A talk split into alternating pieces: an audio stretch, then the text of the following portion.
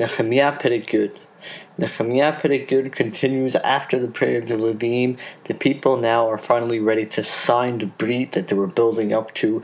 Essentially, we could look at from Perek into building up to Perek um, where first we're going to see a list of names of people signing, basically signing this document, and then we'll delve into the specifics of what exactly the document said. And essentially, the idea is was this Brit was the commitment of the people to uphold um, all the laws of the They specifically talk about the laws that they weren't keeping in the past to show their commitment uh, to all the aspects of Torah and to the things that may have slipped in the past. Um, they're now going to focus on specifically and show that they're going to be fully devoted. The end of Perek Tet ended off talking about how Bnei Israel are now uh, essentially servants in their own land and not their own sovereign nation.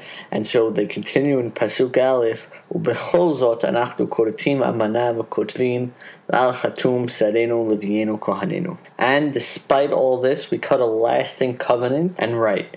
And signed by our lords, our Leviim, and our Kohanim. Here's where we actually see the term amana from the word emun, trust, emunah, uh, to a faithful covenant, or one that's built on trust, one that's meant to last. Verb for establishing a covenant in the pasuk is kortim, uh, literally cut. Perhaps that term derives from uh, sim- similar to uh, what happened with Abraham and Brit Ben Mitarim, uh, where the signal of the Brit was actually to cut the animals. And there was an actual document made and signed by the people, uh, and so here we say is signed by the Levim, the Kohanim, and the important people, uh, and the list will go through one by one. First the Kohanim, then the Levim, and then uh, the general populace of Bnei Israel who are important, um, and I actually list all the people who signed.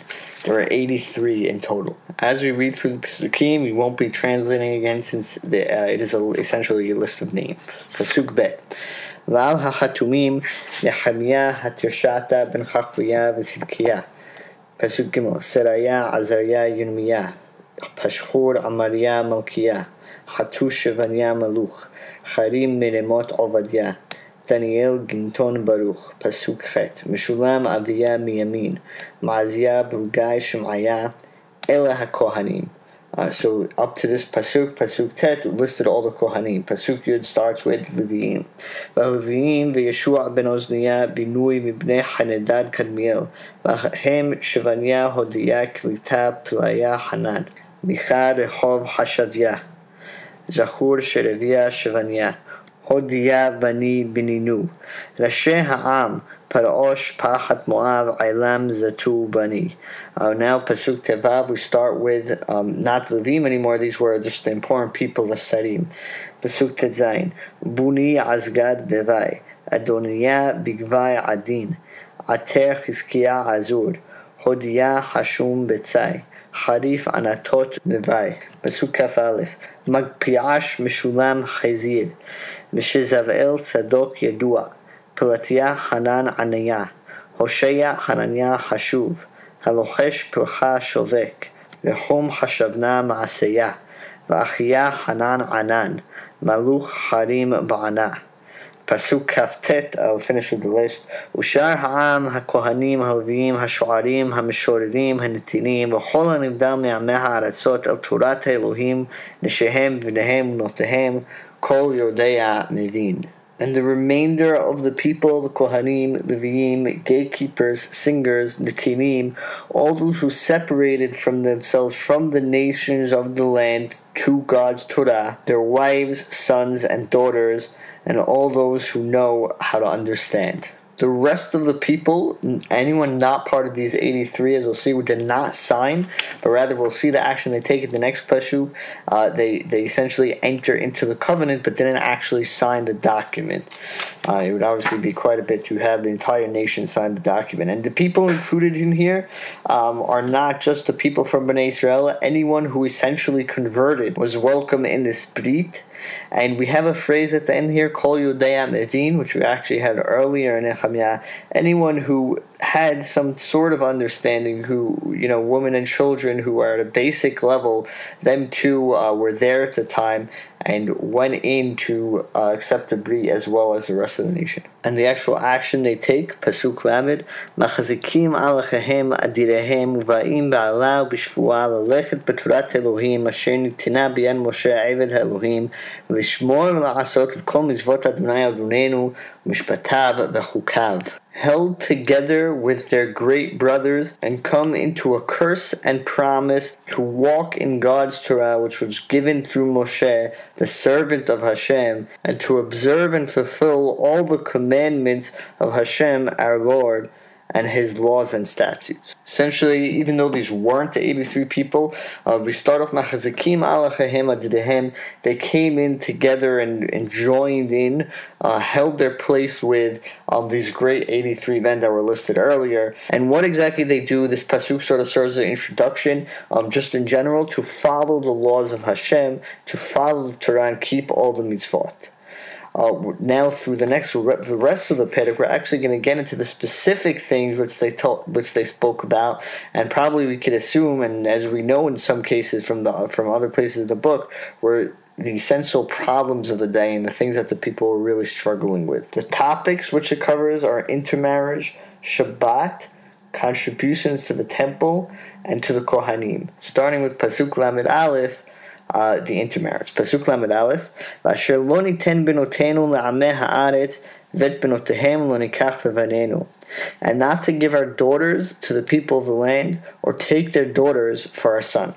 We spoke about uh, the problem of intermarriage and uh, its appearance several times in Ezra and Nehemiah in the beginning of Perek Tet, and we will come up to it later uh, at the end of Nehemiah. Pasuk Lamed Bet. ועמי הארץ מביאים את המקחות בכל שבר ביום השבת למכור, לא ניקח מהם בשבת וביום קודש, וניטוש את השנה השביעית ומסע כל יד. And the people of the land who bring merchandise and all produce on the day of Shabbat to sell. We will not buy from them on Shabbat and on the holy day, and we will relinquish the seventh year and loans given by every hand. This pasuk talks about Shabbat, Shabbat, and Shavuot. Uh, we'll see. We'll see later on. Nehemiah specifically deals with Shabbat as well. It's one of the issues that were clearly going on at the time. Uh, it, interestingly, here one of the things, as we said, they talk about Nitoshet Shana Shavuot uh, to keep the Shemitah year. The Malbim comments that the obligation of Shemitah from the Torah is when the Yovel is in, in effect. Uh, the Yovel, which is every 50 years, is in effect when most of the Bnei Israel are in Eretz Israel. Since, as we know, in the times of Ezra and Nehemiah, uh, only a small number of Jews actually did go return to Eretz Israel, there were not most most of Bnei Israel in Eretz Israel, and therefore they were not actually obligated from the Torah to keep the Shemitah. Uh, so therefore, the Malbim comments that here uh, it was a voluntary assumption of the obligation of Shemitah. Now we'll talk about uh, essentially donations to the temple. Pasuk Lamed Gimel. V'he'emanu aleinu mitzvot latet aleinu shelishit hashekel b'shana la'avudat beit Eloheinu. And we established upon ourselves commandments to give one third of the shekel in a year to the service of our God's temple. It's interesting here we're talking about giving one third of a shekel. The issue is we know that essentially from the Torah we're all obligated to give half a shekel a year for the upkeep of the Beit Hamikdash. Uh, so here it's a third. What exactly is going on? The Ralbag and Malbim comment that in the times of Nehemiah, perhaps the weight of silver chains, the, the stock market went up or down, and so therefore a third of a shekel of silver was equal to half of a shekel in the time uh, of the Torah, and so therefore that Shlishit Shekel was essentially a reenactment and making sure that people fulfill the law of Machatzit Shekel. According to Ibn Ezra and the Metzudot, it was an additional one third of the shekel. Uh, giving of the s- silver and shekels to the Beit HaMikdash at this time probably makes a lot of sense. Uh, it's a time when they're finally, the Jewish people are returning, they're rebuilding the city, and it's a time when funds are actually needed uh, to continue the repairs and the upkeep of the temple. The Talmud Yerushalmi actually translates this verse a little differently. As Shloshet, uh, a third, they actually translate as three. Uh, so they were called upon to give donations to the temple three times in a year. Uh, it's interesting to note here that this shekel is being used for sacrifices and repairs of the temple. Uh, however, the original Machatzita shekel was actually only for Korbanot Tzibur and for the Adanim. Uh, so the original donations of silver they collected and the Machatzita shekel every year was for the public sacrifices for the Tamid um, that were brought. So it does seem that perhaps if you do understand this as being the actual Machatzita shekel, the mitzvah of the Torah, uh, its purpose here was being changed a little bit. It was being changed to an actual upkeep of the temple. We'll also see in the next pasuk it was used for various other things, uh, including the public korban, as we'll see, pasuk lamed dalet, lechem hamarechet uminchat tamid uolat tamid hashabbatot hahadashim lamoadim lakodashim lahataot lachaper Yisrael v'chol melechet beit Eloheinu. For the arranged bread, the mincha the tamid, the olah of the tamid, the shabbatot, the rosh hashanah, the holidays the holy things, and for the sin offerings to atone for Bnei Israel, and for all the work of God's temple. All the korbanot and offerings specifically mentioned as pasuk are communal offerings, uh, continuing with the theme of machatzit hashekel, which was indeed for the communal offerings for the tamids original. The next pasuk we're talking we're talking about specifically the wood used in the Beit Hamikdash. Pasuk lamed he, v'hagoralot ipalnu al korban haetzim hakohanim halvinim ha'am להביא לבית אלוהינו, לבית אבותינו, לעתים מזומנים, שנה בשנה, לבער על מזבח אדוני אלוהינו, ככה and we cast lots for the wood offering, the Kohanim, the Leviim, and the people to bring to the temple of God, the temple of our forefathers, at appointed times, year in, year out, to burn on the altar of Hashem, our Lord, as is written in the Torah as is written in Torah, is a good segue to understand what we're talking about here. Um, upon every korban, wood needed to be arranged under it uh, so there was a ma'arechet, there was a, a, setup of wood that was placed under the korban, which was used for the burning. The Talmud explains when they first came back from exile and returned, they could not find wood. There was so there was a special chamber in the Beit Hamikdash where they would store the wood, and there was simply none there. And because this was something that was looked upon as a, as really a very big zechut uh, to be able to offer the fire, which all the korbanot would be burning on, uh, they cast lots to see which families would be uh, the, the lucky chosen ones to every year uh, in for perpetuity to continue to bring the wood for the Beit Hamikdash. Um, there were we see in Ta'anit that there were nine specifically families and times appointed, which each year that family would go and make sure the temple was restocked with wood uh, for all the korbanot. We now continue with essentially the laws of fruit and land, of produce, and of giving uh, the proper shares to, to the proper parties. Pasuk Lamed Vav.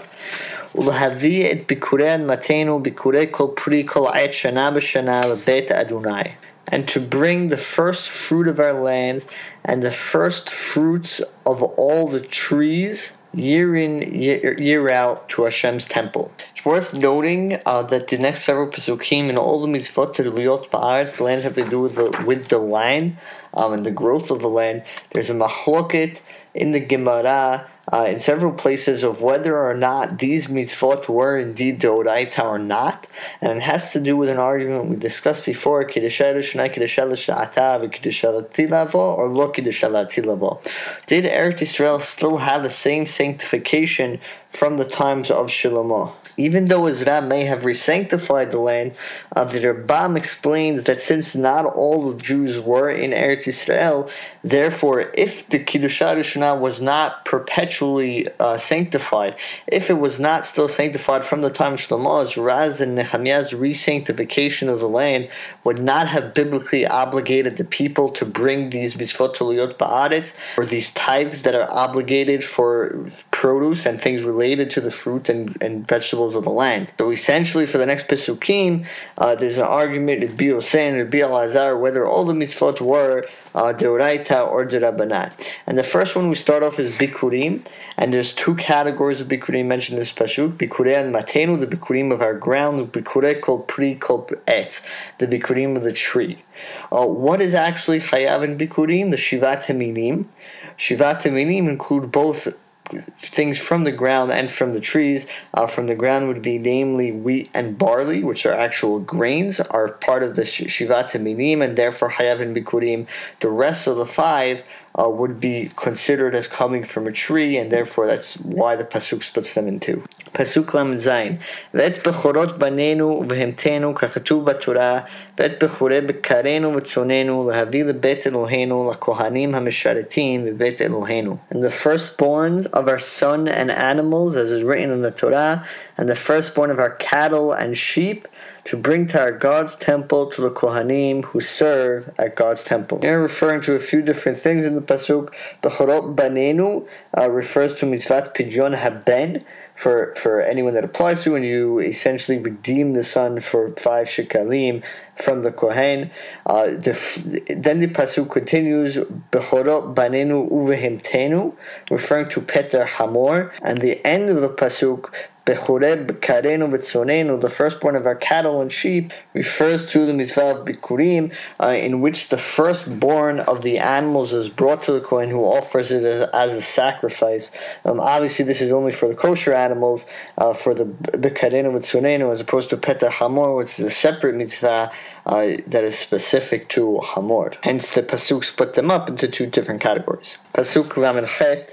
ואת ראשית הריסותינו ותרומותינו ופרי כל העץ תירוש ויצהר נביא לכהנים אל לשקוט בית אלוהינו ומעשר אדמתנו ללוויים והם הלוויים המעשרים בכל ערי עבודתנו and the first of our dough, our separated portions, and the fruits of all the trees and grapes and olives we shall bring to the Kohanim, to the chambers of our God's temple, and the tithe of our land to Levim, and they, the Levim, take tithes in all the cities of our work. Here it refers to the gifts of the Kohanim. We start with Halah, in which um, taken from actual dough, continues with Terumah, perhaps referring to the Terumah of the grain, and then Upri Koletz Tirosh as well well, uh, Tirumah given from the olive and wine. And finally, ending off with the Maaser to Leviim, 10% that was given to the Leviim.